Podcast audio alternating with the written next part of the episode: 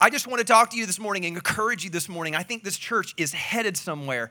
And um, I got to share this message with my church recently. And, and, and when I was talking to Pastor Aaron, I just was like, hey, man, I think this is on my heart to, to keep giving this message. Is that okay? And he said, go for it. And so uh, I want to talk to you today about really the genius of generosity.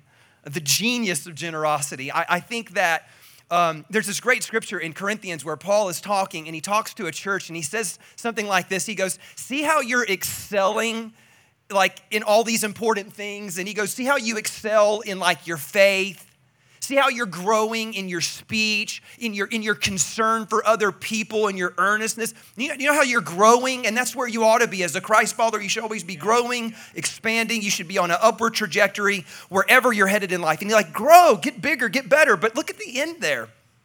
He goes, See also that you grow in the grace of giving. Meaning, like, giving isn't something that you, you, you have to do it's something that you kind of like get in on and you get to do, and there's a grace for it. And so there's a grace that that really urges you to do it, and there's a grace that follows you because you did it. And It's just, I'm just telling you, you want to be in on it. And I get why you're not because everything in this world tells you well you need to get yours and you got to you got to have the, you ever try to keep up with the joneses and you realize the joneses are just broke and in debt you know that kind of, kind of thing? And so you just you're chasing things or or you just have a religious bad taste in your mouth because there's too many people that have kind of like used guilt or fear to kind of make you feel bad about this. I just want you to know like there's a grace to giving there really is. There's a, there's a generosity thing that I think unlocks grace in a powerful way. And you don't want to be those people that hold back and miss out on something. There's this really funny story about um, the Tsar of Russia, Ivan the Terrible. Remember that character if you've ever studied history?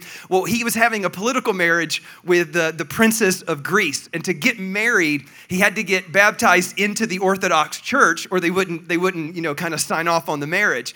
And so Ivan had this like crew of mercenaries. They were like his secret service service agents, and they were all just killers. I mean, they were just trained killers, right? And so these guys were so loyal to Ivan that when Ivan got baptized in the church, they're like, well, hey, we're in, boss. We're in too. We want in on this. And the priest was like, yeah, it doesn't work that way. You guys are you guys are killers. You guys are trained killers. That's what you do for a living. That's that's not the Jesus way. And so they got together. They're so smart. They got together and they huddled together and they said, "All right, this is what we came up with." So they come back to the priest. They're like, "All right, we're going to get baptized, but what we're going to do is we're going to pull out our swords we're going to stick them in the air. And then when you baptize us, our arm and our sword will stay out of the water. But the rest of us will, will go down, you know, that kind of a thing. And I think that's how sometimes we are, like when it comes to like, we come to God and we're like, of, of course, I'd like some eternal salvation. Yeah, I, I really like that. I'll take some healing every once in a while you know, I'd like definitely like some blessings. Would you please fix my spouse? My kids are crazy. God, I need your help. But when we, so it's like we go, we were like, Jesus, I want it all. But I mean, I'd like to, there's a kind of a one thing I'd like to keep, and this is just my, my stuff. And uh, as a matter of fact, there's a great parable about this. Jesus tells an amazing parable in Luke chapter 12. And this guy is the opposite of a genius. This guy is what the Bible calls a fool. And I didn't say that. I would never be that mean, but that's what they said about him. This is, this is how the story goes. Luke chapter 12. Jesus is just having life interactions. And someone from the crowd comes up to him and says, Teacher, tell my brother to divide the inheritance with me. Now, what do you think's going on? All right, mom or dad passed away, there's an inheritance, and if y'all have ever been a part of that, that can get ugly. And so, anyway, you got these two brothers that are fighting and arguing over how they're gonna split up the inheritance. And Jesus' reply is, is wise. He goes, Man, who appointed me a judge or an arbiter between you? You know what he's saying? I don't want none of that. No, thank you. Your crazy life drama, I don't, I don't want none of it. And if you can, avoid that like the plague. You stay out of that noise. And so, but he gives them this bit of wisdom here. He says, But watch out. This is the wisdom I'll give you. I'm not, I'm not settling your, your case here, but watch out. Be on guard against all kinds of greed because life does not consist in an abundance of possessions. Now, I don't know who tweets out here, but so that's a tweetable moment right there. If you're looking for a fresh tattoo, that's your jam right there. I'm telling you that we could just pause right there. I didn't I wouldn't have to read anything else. We could meditate on that for the next 6 months and we'd be better human beings for it. That life does not let that kind of like filter down into like how you think, how you feel, how you interact. Like I'm telling you, that just changed your life. But that's not the end of it because Jesus does a Jesus thing and he's like, so let me just tell you a story, right? And so he goes to tell a story to kind of illustrate this idea. He tells them a parable. And so he goes, the ground of a certain rich man yielded an abundant harvest. What kind of harvest? It was awesome. It was a bumper crop. So he thought to himself, have you ever do that? Like you have internal conversations with yourself, you talk to yourself? We're all like that. Don't, don't be ashamed of that. This guy's like that too. He says, I'm talking to myself, I'm thinking to myself, what shall I do? I have no place to store my crops. And then he said, This is what I'll do. I'll tear down my barns, I'll build bigger ones, and there I will store my surplus grain. And then I will say to myself, You have plenty of grain laid up for many years. Take life easy, eat, drink, and be merry. And we all said, Amen. Like this American dream. This guy just struck gold. This is the success story. This is what we all want. We all wish we were the idiot that spilled hot coffee on McDonald's from us. We all wish we all wish we were the person that walked into that 7-Eleven and got the winning lottery ticket. We and like you know what we would do? We would like we we just accomplished the American dream. I can retire. Heck, we're going to the Four Seasons in Maui. I don't even know how long we're staying. We're just staying. That's how long we're going for. And we we won. We did it. Doesn't that sound like everybody trying to help you get rich so you can achieve that? And it sounds like that's where the story ought to end, and we ought to just attain to be richer in life. But Jesus doesn't teach you how to get rich, He teaches you how to be rich, and there's a difference. So, watch this. But God said to him, This is the divine contradiction, right? Like the contraction is moving the other way now. He goes, But God says to him, You fool, this very night your life will be demanded from you. Then who will get what you have prepared for yourself? I love this. Like, this is like, oh, oh, wait a minute, because this is the reality. You don't get to see the, the U-Haul attached to the hearse and you get to take all your stuff off into glory. You don't get none of that stuff. And so you just, this is the painful reality.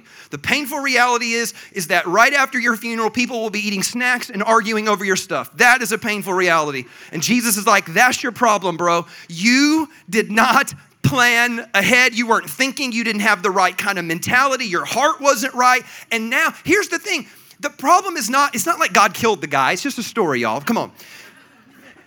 It's, it's that, this is the painful part. It's not that he died. Everybody dies. Rich people die, poor people die. It, righteous people, unrighteous, all, we all die. Statistical fact. One out of every one person die. We, we just, let's just embrace it, y'all. It's not the painful tragedy. The story is not that he died. Everybody dies. The tragedy of this story is that he experienced total loss. Because he didn't take all that stuff and do something with it in the here and the now, and he didn't do something with it to where it was stored up for him in eternity. And so he didn't get nothing now, he doesn't get nothing then, he gets total loss. And then this is the final statement of the whole thing. And he goes, This is how it will be with whoever stores up things for themselves, but is not rich towards God. So there's a contrast here between like this guy who's a foolish person, right? Because I would never, I would never talk to you that way. If you came into my office and said, Todd, I'm gonna, you know, build bigger barns and just keep it all and hoard it all and do all that, I, I wouldn't be like, you fool. I wouldn't do that. I'd be like, hey, let's talk about that. Let's pray about that. You know, what does wisdom say? Let's talk about the scriptures. I'd have been really kind, but Jesus doesn't have time to unpack this, so he's literally grabbing you by the lapels, being like, oh, you fool, I need to grab you, I need to shake you out of this cultural thing that you're caught up in called the world and their mentality and their attitude and how they're going to experience total loss. No, you're going to be you're going to be different than that. And he goes, "I need you to think, how can I be rich towards God?" Well, here's the thing. I don't know if you know this or not. But God doesn't need your money. Have you ever thought about like that? Like God doesn't pay $10 a gallon for gas.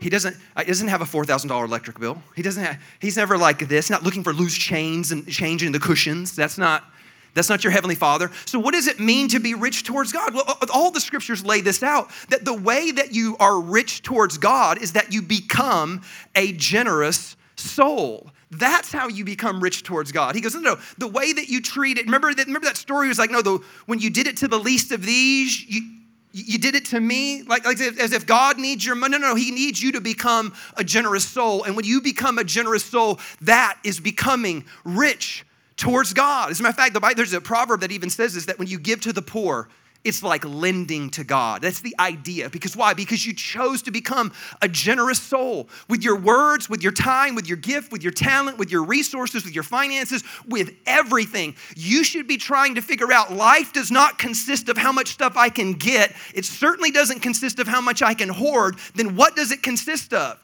It consists of how much I can give away, how much seed I can sow, how much value I can create, how much of a ripple effect into eternity that I can have. That's what I'm really caring about. And so that's why it is so important that you kind of, if there's ever anything in you that's reluctant about generosity, get rid of that thing and say, I want to grow. The same way I want to grow in my faith and my words and my love for others, I want to become and grow as a generous soul. I want to be an upward trajectory. Whatever I am now, in a few years, I want to become a more generous soul. So here's why. Here's the genius of generosity. If you're taking notes, here's where I want to go with you. Number one is this is when you are generous, you fulfill your purpose. Like, you just need to know that you're wired this way. This is who you were always meant to be. As much as the world tried to shape you into a different direction, God was trying to shape you towards generosity. This is who you were always meant to be. I'll, I'll prove it to you. How many of y'all are good at math? How you like math? You, yep, two of you. Okay, good. Three, four, four. It's four. Little boy, you don't even count because you don't even. Listen, here's what's going to happen. Right now, you're doing math with numbers, okay? And it's like two plus two, you know what I mean? And eight plus eight. And yeah, you're not even there yet. Okay. But here's what happened they're gonna trick you up. In a few years, they're gonna take away numbers and give you letters. Okay? And then you're gonna be like, I don't even know what's going on, right? And so, like, I'm a high school parent, right? And I, I, I passed geometry with a 69.7. 70s passing. I think they cheated the score just to get rid of me. That is my opinion. I can't prove it. Mr. Burris was a short little man looked like Mario from Mario Brothers. Anyway, I think he didn't like me and he just wanted to. Anyway, but math, this is how math works. So, like, again, you get, eventually you'll get numbers turned into letters, right? Y'all remember this? Like A equals B, and if B equals C, then A equals, remember, remember that whole thing? This is how I know you're wired for generosity, right? This would be A, right? A is this you are made in the image and likeness of God, right? That's what the scriptures say. It's one of the most profound scriptures. Genesis 1. You are made in the image and likeness of God. You have a divine thumbprint. You have some type of unique DNA hardwired in. You are unlike any other creatures in all the planet and all the animal kingdom. You are the apex of creation. You are made like God. Okay, that's A. Are you ready? B. God is generous. I don't know if you know, but the whole thing is a gift. This, this whole thing we're in right now, reality, existence, it's all a gift. Life, it's, it's a gift. The ability for you to think and love and choose, that's all a gift too. Everything, all of creation, it's a gift. By the way, there's a really, it's a really famous scripture. You probably heard it. It's called John 3:16. Have y'all? For God so loved the world that he that he gave, right? And, and spouses pay attention to that. When you love, you give. Is that, is that we're gonna do a marriage conference real quick here? Because that, that didn't land too quick. when, you, when you love, you give. God loves, God gives. If you love, you give, right? Dial in that anniversary date. Don't forget, right? So, so if you love, you give, spouses, give. And so that's what God is like. For God so loved the world that he gave. How did God choose to change the world? Through generosity. That's how he changed the world. And so if A is you're made in the image and likeness of God, and B, God is generous, what does that mean C equals? That you are made. Or we could put it like this if you were made in the image of God and God is generous, then there's something deep inside of you that is wired for generosity. This is the way you are always meant to be. I promise it's who you are. If you've ever struggled with, like, I'm not sure what to do, I don't know who I'm really supposed to be, I'm not sure. This is who you were always meant to be a generous soul. Number two is this, though. Hey, when you're generous, you make God smile. I just need that, that's another reason why. I'll prove it to you. Um, there's this scripture in the book of Philippians where Paul is talking to a church about their radical generosity. And then when he describes it, he starts talking about how their offering is like a sweet smelling aroma to God. He uses that kind of like some aromatherapy going on. You know what I'm talking about? That just, now, real quick, how many of y'all have like a favorite smell? You have like a, what is it? Is that like bread? Is it barbecue? What you got? I thought about this. That's all I came up with. I stopped at barbecue and I'm like, somebody's gonna say bread. Somebody, flowers. My wife, somebody's fine. cinnamon. Ooh, cinnamon. Talk about it. You at the mall? Auntie Annie's? Is that anyway? But but you ever watch, watch this? Everybody. Uh, oh my god! And when you smell that, you're like, that smells so good, right? And the opposite is true. I have like a water treatment plant right near my house. And every once in a while, I'll be like cruising with the windows down and I'll forget. And that sucker just wafts right up into my nose. And you're just, oh, you know, do one of those. Like, like uh, that sweet smelling aroma, when you smell something amazing, what does it do? And then you put a little smile, a little smile, right? That's how your Heavenly Father feels. He's like, no, look at their generosity. This is so awesome. This is what parents, you know this is true. If you have kids it is fun to get your kids a gift, especially a cool gift that you know is gonna light them up. You know what I mean? You come home something lame and they look at it, you know. That's not I'm talking. I'm talking about the one where they get in like, oh my God, you got this for me, like that. Like I got, they got lit up about it, and you love to see the joy and the excitement it does something for you as a parent. Can I get an amen and a what? What? Yeah, it does. You love your kids for the most part. So here's the thing: if you're a parent, have you ever caught your kid being generous? It hit you different, didn't it? When, because, because like I'm watching, like I have these two daughters, they're like 12 and 15, and they don't always get along. But when they do, and they like you see them like go out of their way to share or be thoughtful or to be generous towards their sibling. My kids don't buy me jack squat, y'all. I just want you to know that. Them little kids got money too. I got kids that like they're on that babysitter babysitter hustle thing, and they got they got cash. They'll buy me squat. And I don't even care. But when I see them, because I don't need anything from them, I'm fine. But when I see them love their sister, love their brother, and be generous in an amazing way, that touches me deeper than me just giving them a gift and blessing them. Do you see it? I, I just want you to know, like, that's the type of environment and culture you create when you choose to be generous. Let's keep going here. When you are generous, you position yourself for blessing. Now, this is just one of those biblical principles that literally what you're doing is you're saying, God, I want in on generosity. I want in on what you're doing. So can we just can we just move me over into the realm where like you bless me so that I can be a blessing to the world around me? Like this is the idea in Malachi when he said that I, I want to put you underneath an open heaven. Remember he was talking about like the tithe, and he goes like, I want to, I want to like open up the floodgates of heaven over your life. That was an agricultural term. What he was trying to say was this like when you're an agricultural person, you're like, no, I sow the seed, but God, you provide the rain, you provide the sun, you provide the nutrients from the soil, and you spring forth life from a seed, which makes no sense. It is resurrection. So, like, all of this stuff is what you do. I just want to be in on it. And I got one job. You do the sun, you do the rain, you do the soil, you do the whole life and the resurrect. You do all that stuff. All I got to do is just kind of get in on it and sow seed. Yes. And when you do so, you're saying, I'm choosing to be a part of that process. And here's what the Bible says, like Paul talks about this in Corinthians. It actually says that God gives seed to the sower right? Now I've got seed. Anything that's a resource, anything, again, my words, my time, my money, my, anything that I have is a potential seed. And I'm just telling you, as I eat my seeds, I'm consuming. I'm like the guy with the barns. But when I think differently and I become a sower, Paul says, watch, watch. God gives seed to sowers. I need to become a sower so that I position myself so that when I need the sun and I need the rain and I need and God wants to bless me so that I can be a blessing to I want in on everything he's doing. And that remember that scripture I just read about the sweet smelling aroma? This is the next verse. The next verse says, and in light of that, my God will meet all your needs according to his riches and glory in Christ Jesus. Meaning, generosity is what repositioned yourself to where now your issues become God's issues.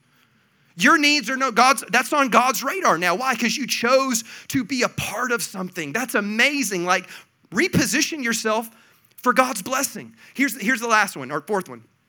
This is one I had to learn as a young man, is that generosity changes your perspective changes the way that you look at the world around you. Now, I, I didn't know that. I'm hard headed, so I always have to learn kind of the hard way. Does anybody else? You're slow like me. Good. Okay. So, really smart people, what they do is they learn things and, and, and then they change, right? Hard headed people, we, we experience pain and, and then we change. So, be smart out there. Um, but, but that was my life. And so, I remember being a young teenager and very rebellious, big attitude, wanted to do my own thing, very strong willed, very independent. And I remember like I was working construction like part time during the summer. Now, please don't expect anything out of me today. I really was just grunt labor moving trash. Y'all, ever, y'all remember that, those days? Okay, good. So, so, but I'm working on this construction site, and my mom has the audacity to come to me and say, Hey, Todd, our church is going to go on a missions trip. You need to go. You ever use that one? Like, no, no, you need to go. You need Jesus to change your life. You know, you put that little mom pressure on him. And so I'm like, uh, no, it's summer. I'm gonna hang out with my friends, you know, whatever. And she goes, no, no, it's a mission trip. You're gonna, you're gonna go and do this construction work and rebuild people's homes. And I'm like, or well, how much is it paying? and she goes, nothing, Todd. These people are poor. You're gonna go help them. I'm like, I don't get paid? She goes, no. As a matter of fact, you have to pay $300 to go. I'm like, this is the dumbest idea in the world, mother. No wonder you're broke. Anyway. My mom's not listening to this sermon. I can say anything. Because she'll listen to my sermons from back home, and every once in a while I'll throw mom under the bus. And I hear about it that week's phone call. Anyway. What was I talking about? Oh, so so I go, uh, so I, I'm like, Mom, this is the dumbest thing in the world. I get paid to work. You want me to pay people to go work? That's the craziest upside down thing in the world. And yes, it is. That's the way the kingdom works. It's an upside down kingdom. And so I go, I'm like begrudgingly, she's like, I'll pay for it, just go. And so I go, and I remember I'm there with my friend Ben. We're doing, we're up on a roof in a hundred degree weather in Savannah, Georgia. So hot, so humid. I don't know if you've ever been there. They used to have a paper mill and talking about smell. It just stunk. The whole city stunk. And so I'm, and I'm there, and there's this little tiny woman who can hardly move.